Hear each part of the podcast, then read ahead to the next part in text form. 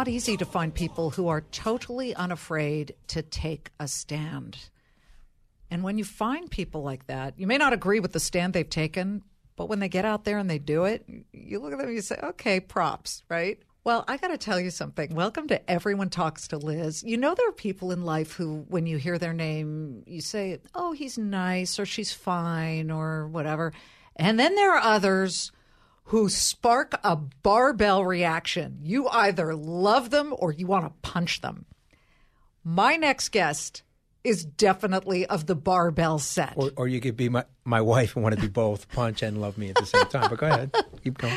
You recognize the voice? It's Anthony Scaramucci, who I got to know as a high finance guy, but the world got to know as somebody who entered the fray of politics and boy, did you go for a loop de loop and quite the roller coaster ride. So, welcome to Everyone yeah. Talks to Liz. Stay out of politics is probably a good piece of advice for your podcast listeners. But truth of the matter is, I learned a lot and it's made me a different person and in a lot of ways a better person. So, I don't regret any of it.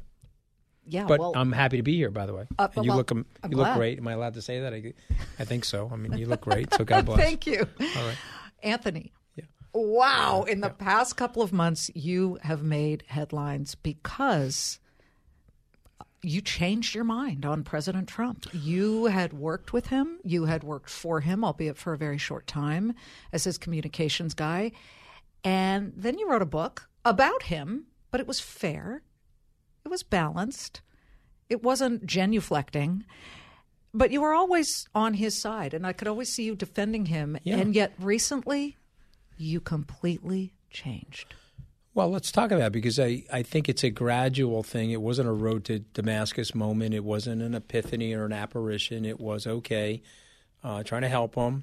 Fired from the White House. A lot of things I like. I'm still happy to talk about the things that I like. It's not like I'm, you know, some Trump deranged person. I'm just trying to look at the situation and saying this guy can no longer be the president of the United States. He doesn't have the mental faculties or the equipment to be the president of the United States. And so, if you worked for him and you know in your heart that what I'm saying is true, take the off ramp and let's get him out of office before it's too late for the country. So, so to me, I I get fired abruptly.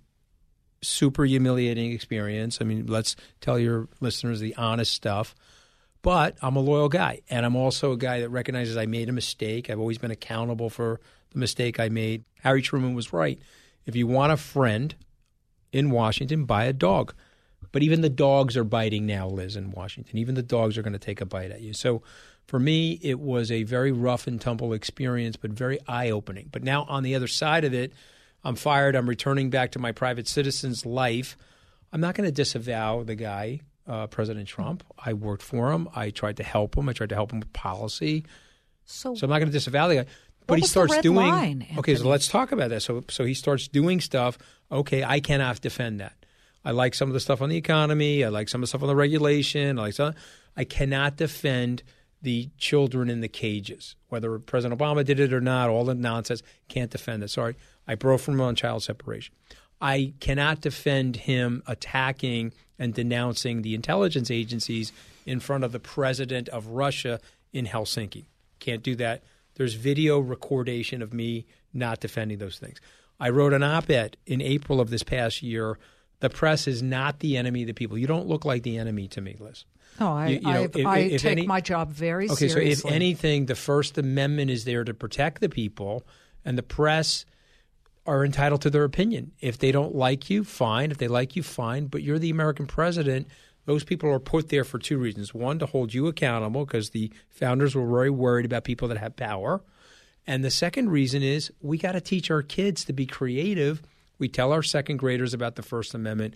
They go on and create Facebook. In China, they two thirds of the internet is censored, and they tell the kids you can't say anything about the government, and they got to steal the technology from us. You see the competitive advantage. So I wrote that article, and there's been other things, but those were the main ones. And then he goes after the four congresswomen. I am a Republican, Liz. You know that. I don't like the policies of the four congresswomen. However, they are U.S. citizens, three of which were born here, one which was naturalized. All four were democratically elected in the Congress. He's using a racist trope from the 19th century, which was used in the early part of the 20th century, go back to the country that you came from. They said it to my grandmother. You know, my grandmother used to cry about it when I was a kid, and she produced three children. One was my mom, two served the American Army in World War II. One was wounded on Normandy Beach on June 6, 1944. And he survived the war, came back with post traumatic stress. The, she produced American heroes. Should she go back to the country she came from, Liz? Is that how the leader of the free world should talk? Is that how the leader of a country whose first name is United should be addressing people on his Twitter feed, focused on the word bully as opposed to the words bully pulpit? So I said, no, Ma, I don't like that. I'm very sorry. So now I'm on Bill Maher's show. I am trying to defend him on certain things. There's a woman next to me, Catherine Rampell. I think she works at the Washington Post. She says, Well, what about the racism? I'm sorry. I cannot defend the racism. I think what he said was racist. And I think I said the president's problem is he is such a narcissist that he objectifies people. So you're not really a racist. Like if I bring a black car and a white car into this studio, I mean, you're not racist against the two cars because you're objectifying the cars. That's what the president does with people. So he's actually worse than a racist. Okay. So now the show ends. Bill turns to me, Bill Maher. He says, "You think the president watched?" I got my wife Deirdre with me. She says, "Oh, he totally watched because the two of you. There's no way he couldn't watch." And then he said, "Well, you think he's going to tweet about it?" I said, "Well, I don't know." And I turned to Deirdre. I said, "Was I defending him? You were defending him. You said that the racism was indefensible." And I said to Bill Maher, "If he comes after me on Twitter in the next 24 hours, I am done with the guy." Because then it's emblematic of full blown demagoguery.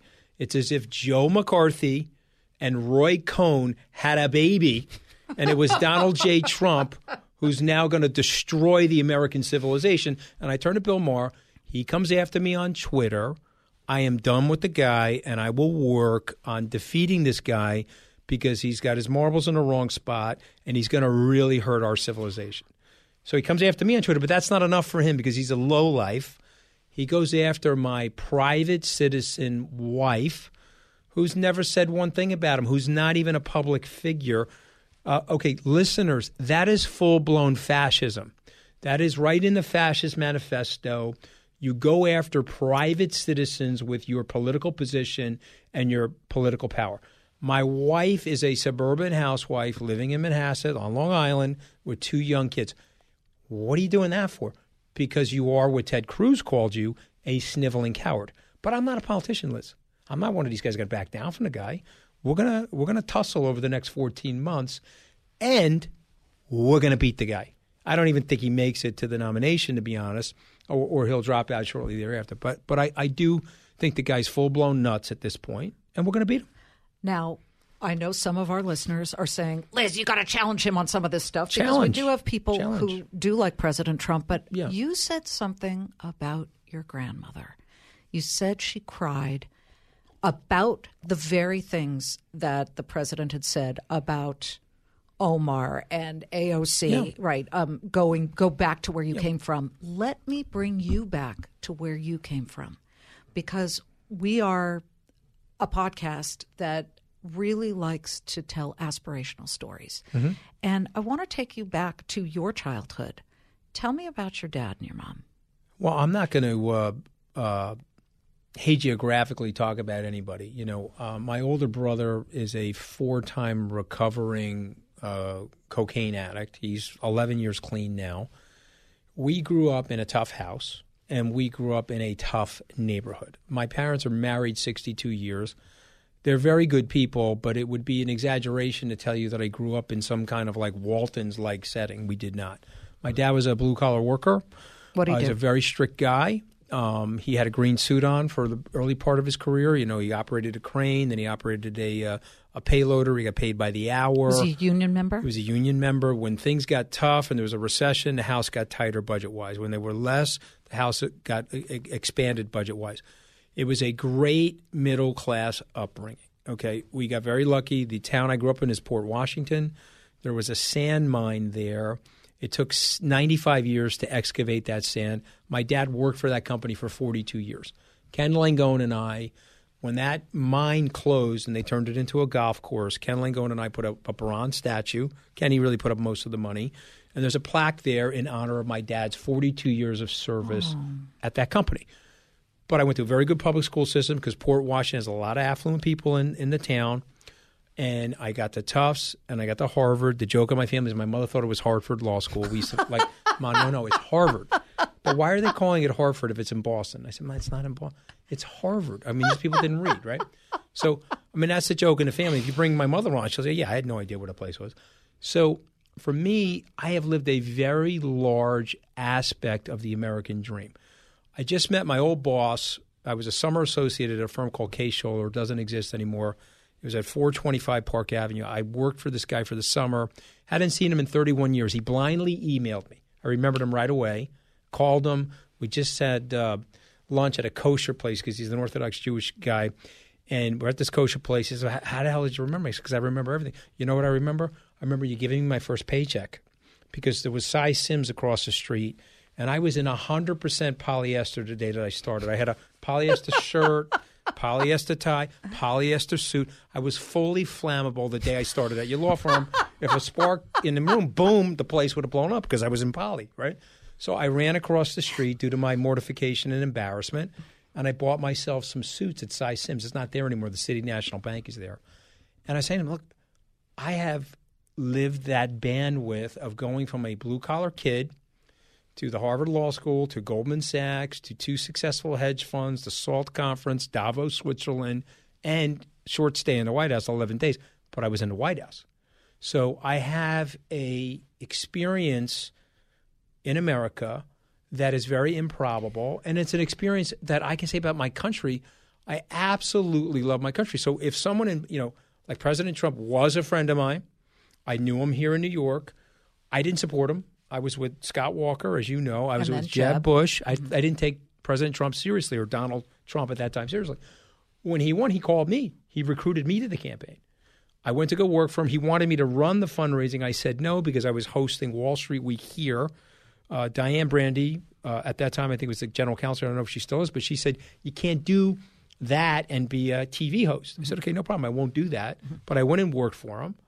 When he won, he wanted me to go work inside the White House as an OPL director. Reince Priebus and Steve Bannon blocked that.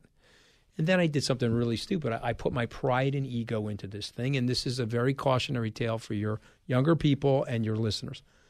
Do not put your pride and ego into things because what happens is your emotions go up. Mm-hmm and your intelligence goes down. And that's what I did. And so now I got the job. I wanted to take out Priebus and Bannon because of what they did to me. Very stupid. Don't do that. Anger is a poison that you're drinking, hoping the other person dies. Don't do that. Relax. Okay, so I mishandled myself inside the White House, got myself fired.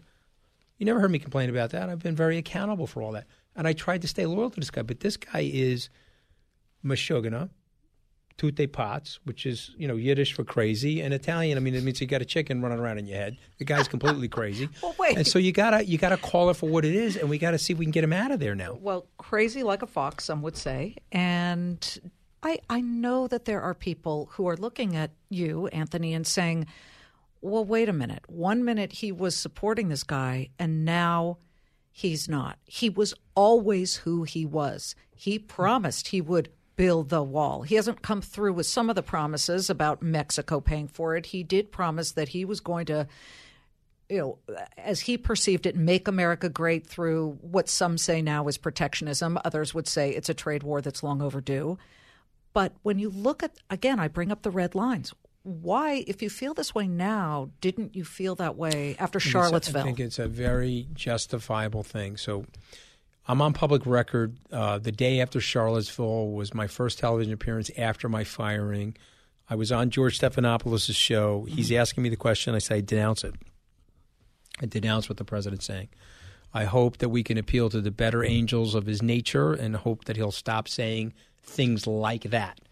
Okay, so I did denounce it. Now, if you're saying to me, well, why didn't you break from him then and there? That's a very tough thing to do because I've just been fired, and if I break from then and there, then I look like I'm some bitter, disgruntled, disgruntled employee. So you don't want to do that. You want to have some class, and then you say, okay, let's see how this thing unfolds. Let me try to keep a relationship, and let me try to help.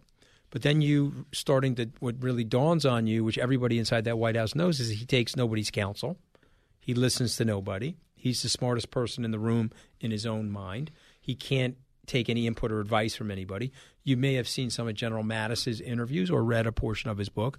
I'm halfway through Jim's book, and uh, you know Jim is not going to be as aggressive about it as me because he's a military official and he has that George Washington understanding of the military and the apolitical nature of the military. But he's been very clear that he thinks the the president has no mental acuity. He's very clear that he has no intellectual curiosity. I want to bring up another general, General John Kelly, who everybody perceived that you guys hated each other. He was the one who gave the message that you should leave the White House. And yet, fast forward to just this past May at the SALT conference, which is, of course, your Skybridge fund. Mm-hmm.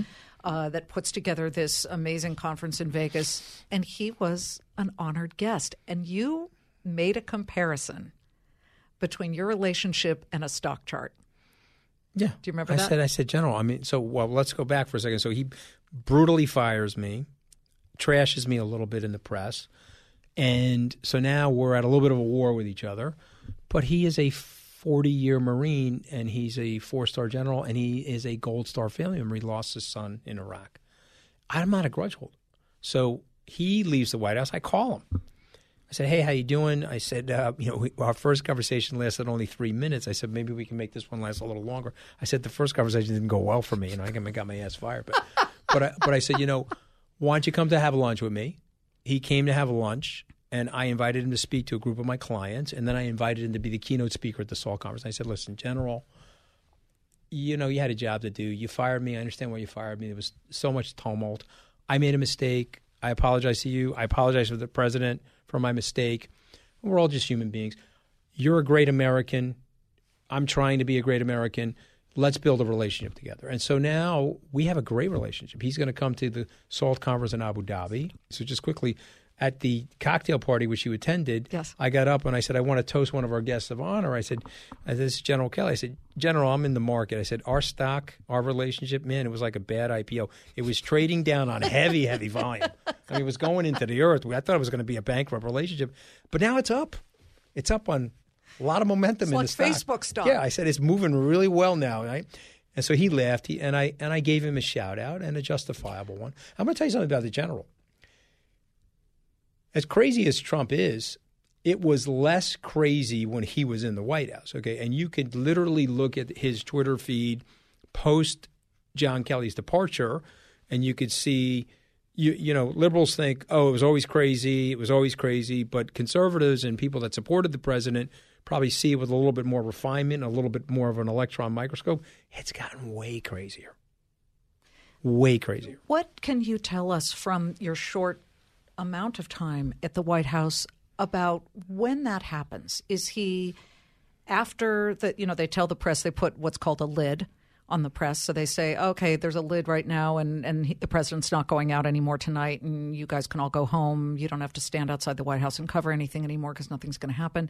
Is it after that where he goes and has dinner or he's sitting alone somewhere that the tweets what, his well, mind well, starts remember, going I was only in the White House for 11 days but I was with the guy for a year. Mm-hmm. okay so what happens with him is he is such the classic narcissist that like he there's nobody that can tell him anything. Okay, he once said to me, "Well, you know, okay, I'm a real estate mogul. I'm a television star. I hosted a radio show." He mentioned some other things I'm not going to get to in the podcast that are a little bit more graphic and Access Hollywood like. And then he says, "Well, so what could I learn from you?" Like, I mean, there's nothing that I could possibly learn from you. And so that lack of intellectual curiosity, when he says to somebody like Jim Mattis, 40 years in the Marines, and you know Iraq, the whole thing. Hey, I'm smarter than the generals, you know, and I'm a very stable genius. And what can I learn from you? Now you're in danger because you've got a very tough job, arguably the hardest job in the world, and you're not listening to anybody. So, so I think there's a lot of impetuous movement. I think there's a lot of like verbal diarrhea and a lot of free random thinking that's going on. But and he, won, and he, Anthony, and, he lights and people up. John like- McCain didn't, and Mitt Romney didn't, and Donald Trump did. Well, he, so he, well, well, I described that in my book. So he won because he was talking to the people that I grew up with who didn't have any advocacy on their behalf for about 35, 40 years. And so if you want to indict the political class, the establishment of the Democrats and the Republicans neglected white, middle, and lower middle class, working class people. The left said we're going to focus on progressive issues like transgender bathrooms and the environment. And the right said, hey, we're going to provide tax cuts for our wealthy donors. And they left this very wide vacuum. Nature abhors a vacuum. Trump stepped into that vacuum. Bernie Sanders stepped into that vacuum. They're the only two candidates that saw it. And I'm going to describe it to you very personally. Ready? Because I did it for uh, candidate Trump. My dad's 1976 wages, okay, I priced them in 2016. So 40 years later, same job, and there are less of them now operating that crane because automation changed everything. That same job, the real income adjusted for inflation, purchasing power down 26.5%. So now a guy that has three children like my dad and mom did, you're not in the middle class anymore. You're on an EBT card. You're you're you're really screwed, and you're now government dependent. And you've lost your economic aspiration. If you have a child that you want to put into school and you want him or her to live the American dream, you're not thinking that anymore. You're going from economic aspiration to economic desperation in 30 to 40 short years. And unfortunately, there were 60 plus million people like that. And so he stepped into that. Uh, Secretary Clinton, I'm not picking on her. I've never said anything bad about her personally, but just the honest truth is she didn't go to Wisconsin once after the Democratic convention was over. And she lost the state by 10,000 votes. She went to Michigan one time. He was there eight times. She was in Pennsylvania, but she focused on the east side of Pennsylvania and Philadelphia. He circled the state. He outworked her in those areas. He won those four states. And then obviously he took Florida. If you remember, Fox News didn't think he was going to take Florida that night. We mm-hmm. were all in that decision desk meeting together. And he took Florida. And now you know, she won the popular vote, three and a half percent, and he won the presidency. And he did it because of those blue collar people. And so, so my message to people is you want to beat the president, stop calling these people deplorable. Stop calling them white nationalists and racist and everybody that voted for Trump is a racist. No, these are economically desperate people and they need a policy based solution from the leaders of their government to make their lives better. At the beginning, and if you do that, you're going to win. But at the beginning of this podcast, yeah. you said, and he's not going to win. He's going to lose. He may drop out. I don't think so, but he'll lose. Oh, he's definitely going to lose. How can you be so no, sure? How because, can you be so sure? Not what he's going to or not going to do, but but because Anthony, I'm a markets guy, and I and I understand volume. Well, who's going to win? Who has what you just um, described? So so any the bad news for the country is any one of those people can beat him. So, in other words, like a Bernie Sanders or Elizabeth Warren, they can beat them. I think their policies and what they're pronouncing and some of the things they're saying would be very bad for the country. Probably cause a thirty-five percent not centrist. Yeah, cause a thirty-five percent decline in the market. Mayor Pete could beat him. I think he'd be a fascinating candidate. He's way more centrist than them, way more practical. How about a vice presidential candidate? Joe, Buttigieg. Yeah, he'd be great. Joe, Joe Biden could beat him and Joe Biden has lost a step. Um, I, I, I don't want to, you know, say anything worse than that about Vice President Biden. I like him. He spent at the SALT conference. He did a great job, but he's lost a little bit of his acuity. You could see it, okay. And you know, Steve Colbert called him out on it last night. If you saw that, but he called him out on it. Um, but you know, my point is, is that he can beat him, and he's going to lose because I know how this stuff goes. This is full blown demagoguery, and I'll take you back to the McCarthy era. The McCarthy era lasted four and a half years. And go back and study the era. Everybody was crazy with it. Everybody was sucked into it. Red Scare. the Red Scare. Everybody was sucked into it. And then all of a sudden, the air is coming out of the balloon. You know why, though? And it fizzles out. Edward R. Murrow took him on on CBS News by mm-hmm. telling the Milo Radulovich mm-hmm. story, mm-hmm. which was, of mm-hmm. course, the I immigrant mm-hmm. son of Russian immigrants mm-hmm. who was serving proudly in the army. And you had McCarthy saying he should be kicked out of the army because he had a Russian last name. And his parents subscribed to a Russian Yeah. newspaper no, no, I they didn't speak English. So I remember the story, and I remember So the it editorial. was the power of the press. Yes, and I remember the post editorial content. And I also remember Walter Cronkite coming back from Vietnam and saying that the war is unwinnable. Mm-hmm. And Lyndon Johnson was in the Oval Office, according to Robert Caro. He shut the thing off. He said, "I just lost Cronkite, Cronkite, and now I know I've lost the country." But you've got the Two Washington Post, the, the New York Times, you've got the Wall Street Journal, who broke the Stormy Daniels story, Mm-hmm. piling on. And you've got obviously MSNBC and CNN and some of these other networks that, that aren't Mm-hmm. half of friendly. Fox, probably. and it's not doing what, for example, Okay, so- the so that's Walter because- Cronkites of the world Okay, or the because that's because we've got full blown demagoguery going, and it's very hard to break that spell. And that's why I call the president the Wicked Witch of the West. He happens to be the Wicked Witch of the West Wing. He's the Green Witch from the Wizard of Oz. We'll throw a little bit of water on a guy, and once he starts melting, everybody remembers the scene. The gray guards turn over to Dorothy. And says, "Geez, I'm sorry, Dorothy. That perceived power frightened me." And so the, the witch is now melted, and they got on their knees. They said to Dorothy, "Hey, I'm sorry, Dorothy," and then the the show ended happily. And so that's what's going to happen to this guy because let me tell you what's going on now. Okay, a guy like me breaking from the guy, you know, he can call me anything he wants on Twitter. I'm none of those things. I know how to articulate myself. I've written three reasonably good op eds about him. I'm about to drop another one, okay, uh, which will explain exactly what he's doing to the executive branch of the United States and how he's actually going to destroy the country and the unipolar system in the country. And the Chinese want him to get reelected. Let's make that clear to everybody. They're, they're shaking him like a rag doll right now. They're throwing him around like a rag doll with a Doberman with a rag doll. But they want him to win reelection. So they're going to cut a deal with him because another four or five years of this nonsense, he'll destroy the international trading system and he'll destroy the European Western alliance. Okay. He's also destroying elements of the Western canon of liberty that dates back to the foundation stone and Moses and that whole Judeo Christian tradition. And so I've got 14 months to explain that to people. And I'm going to go town by town, neighbor by neighbor, explaining that. I'm raising a political action committee. I will be in the 11 swing states. He's getting crushed in those states right now. You are really Okay. going to do this? Oh, a thousand You run a massive fund. what do you what do you what do you what do you remember about me? Okay, I'm the opposite of Trump. I delegate, I create autonomy for my people. You know Troy Gayeski, he's been on your he's running that fund. Jason Wright's running the sales area. I go out and make presentations for the firm. I go out and build the firm's image. Uh, some people like the image, some people don't. I should have never gotten this involved in politics, frankly. But we got to get the country out of the problem that we're in right now. And so the problem, your partisanship should be superseded by your patriotism.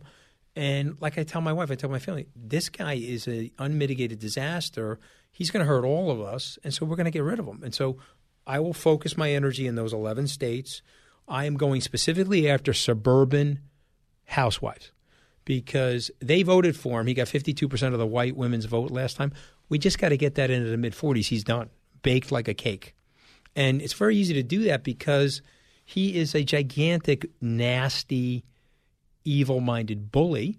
He takes people out on his Twitter feed that are normal citizens.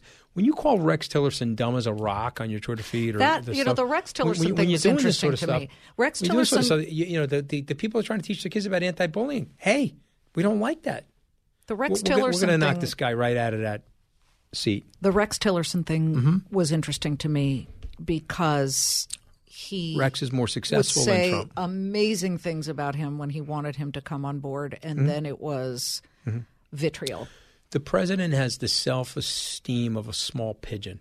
You have to understand that. I okay? couldn't he has, disagree with you more. You I think he has high self-esteem? absolutely. Yeah, no, no, no, no. That's all I think false. he's that's got all thin falsity. skin. No, no, that's all falsity. Bullies, you can study the psychology of bullies. They have very, very low self esteem. And so, what he does with guys like Tillerson, he looks at Tillerson and says, Oh my God, this guy's way more successful than me. And remember, I'm talking about comprehensively more successful. You could be the president of the United States, but if you have a great family, you built Exxon up into this colossus, you were an Eagle Scout growing up as a kid, you're, you're universally respected around the world. He's obviously way more successful than Trump in a comprehensive sort of a view. So Trump has to dunk this guy. Trump has to bring him into his personal fire, okay, so that he can burn this guy up because he's so maniacally dissatisfied with himself as a human being. So yeah, don't don't don't don't misinterpret the bravado and the falsity of that bravado for self-esteem. That's not self-esteem. You would never bully Debra Messing, one of your fellow citizens who's a private citizen entitled to her First Amendment opinion, on your Twitter feed if you had self-esteem of let's say a puppy. He's got the self-esteem of a pigeon. Okay, and so that's why he does that. And, and let me tell you something. He's a rich kid from Manhattan. I'm a poor kid from Long Island, okay? I will roll this guy. Okay, I will get under his skin and I will roll this guy. He's already rolling. He's like full blown Trump noble. I mean, he's melting down at the core right now. This is like the third episode where the altimeters are going through the roof under radiation. The guy's in full blown meltdown. Now all the bureaucrats are trying to figure out should we cover this thing up or should we clean it up? That's what the Republicans are trying to figure out right now. And I predict they're going to have to clean it up because the poll numbers are going to go so bad over the next three to six months. Trump, the narcissist, is not going to want to lose reelection, and they're going to pull him like the way you pull a straight pitcher. You had once said to me that you wanted a seat at the table to restructure the Republican Party because it wasn't very cohesive.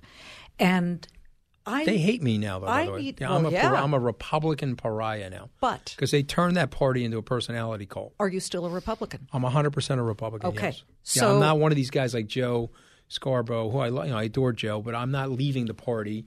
Tom Nichols, I adore Tom. I'm not leaving the party. Max Boot, I think Max Boot is an intellectual giant. Actually, if you read his stuff, it's absolutely brilliant. But I'm not leaving the party because you got to try to fix the party. The same way I didn't want to leave Trump, Liz. I'm a loyal guy. I didn't want to leave Trump. Trump left me. In my mind, he got crazier and crazier and crazier. He went over the red line. I told Bill Maher if he comes after me, it's evidence that he's a full blown demagogue. And you can't have a demagogue as the president of the United States. That's not going to work. Demagoguery always ends badly in political history. Always.